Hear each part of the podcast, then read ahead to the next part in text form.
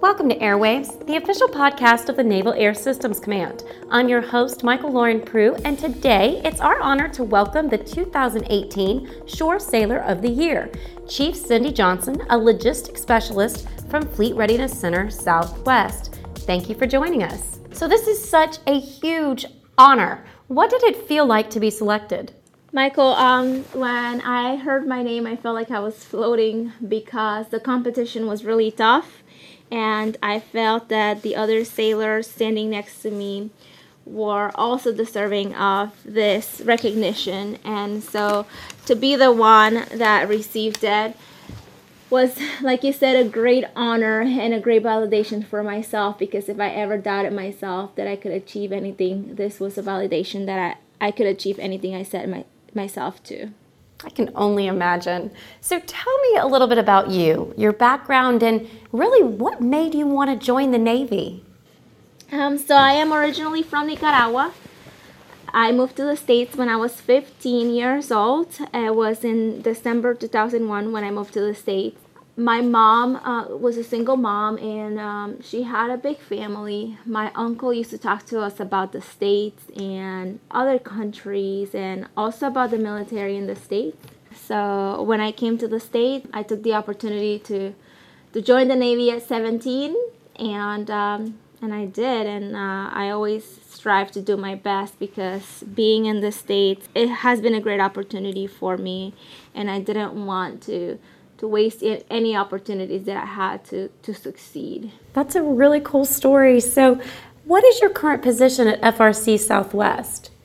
Right now, um, I have two jobs. My main job is being the fleet training scheduler for specialty courses, and my second job is being the chief petty officer for the executive department.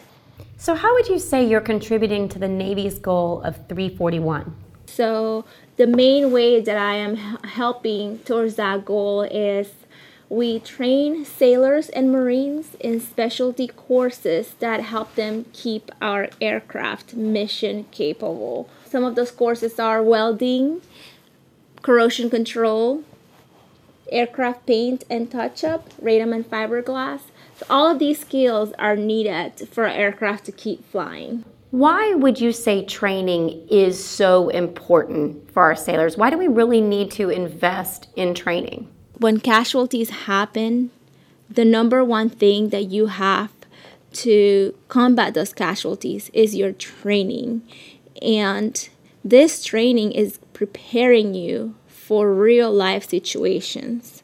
And if you're not focused on that, then the training is not going to be effective because when those real life situations happen, all you will have is your reaction and the training that you've been working on. How do you think training feeds into readiness and sustainment of our aircraft? Staying focused and, and having that training and that expertise keeps our aircraft flying and keeps our pilots and air crews safe so ensuring that we have qualified and skillful technicians is a very crucial part of the mission because if not, we would run into mishaps and, and we don't want that. Why do we need to focus on readiness? We haven't had to compete for sea power in a long time as a, as a navy. And right now as a navy and as our country we are being challenged by our near peer competitors. And it seems like a lot of other countries are challenging us. So now more than ever we need to stay mission ready at all times to be able to face any challenges coming our way. What does the phrase mission focus mean to you? I feel that as a sailor, mission focused every day. So to me, this is just a word that's telling us this is your routine, this is what you're going to do every day. Because if you're not focused on the mission, then what is your focus on? So to me, it's an everyday thing, being focused on where we want our Navy to go. To me, it's like an everyday word. What do you think led to your selection as the 2018 Shore Sailor of the Year? All the hard work, not just from the past year, but the hard work that I've been putting in since I entered boot camp. I always remember why I am doing this. I know that I put this uniform on with pride because not a lot of people get to serve in the United States Navy. And I am fortunate enough that I can serve in the Navy and give it my best. I think that just my personality and my work ethic and my pride in my country has led me to this. And that's not talking about all the mentors and all the sailors and all the support I've had in the military. That also has been a big part of why I am here today. Obviously, you're a hard worker and a go getter. How do you stay motivated? And better yet, how do you motivate others? For me, staying motivated, um, I think it just comes naturally. Like I said, I take pride in what I do and just remembering that I have the honor of putting this uniform on, and um, this uniform doesn't just represent my courage, but it represents my country and my nation. That motivates me and keeps me going. The way I motivate sailors is by being positive, just approaching any tasking, any interaction that I have with them with a positive attitude and always pointing out the positive and why we are doing things. I think that's just how I impact sailors and how I keep them motivated, just just seeing the positive side of things. Why is it important, especially in your Navy career, that you find a mentor and you have a chance to learn from them? So we are not experts. Um, when we get to a new command or we get into a new position, there is people that have been there and know the history of that and those are the people that we need to reach out to and get any type of knowledge, expert, expertise, and advice on how to make that new position or new career fields successful. Um, I've done that a lot in my Navy career. I always go back to people who have been in those shoes and I ask for questions, for help.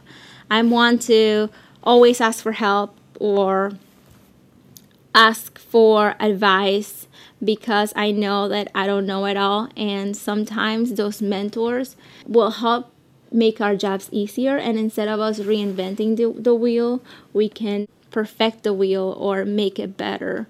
Um, with those advice that we get from our mentors. I know that from the time I joined the Navy, my mentor, my first mentor in the Navy was like, okay, go get your qualifications done. After you get your qualifications, you need to move on to this and that. And, and they helped me lay the path for my Navy career. And without them, I think I would have been a lost soul in the Navy. What advice would you give someone just starting out their career in the military?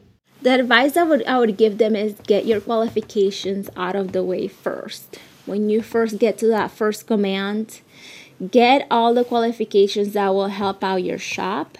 And then from there go move on to the qualifications that would help out the ship and that would help out your command.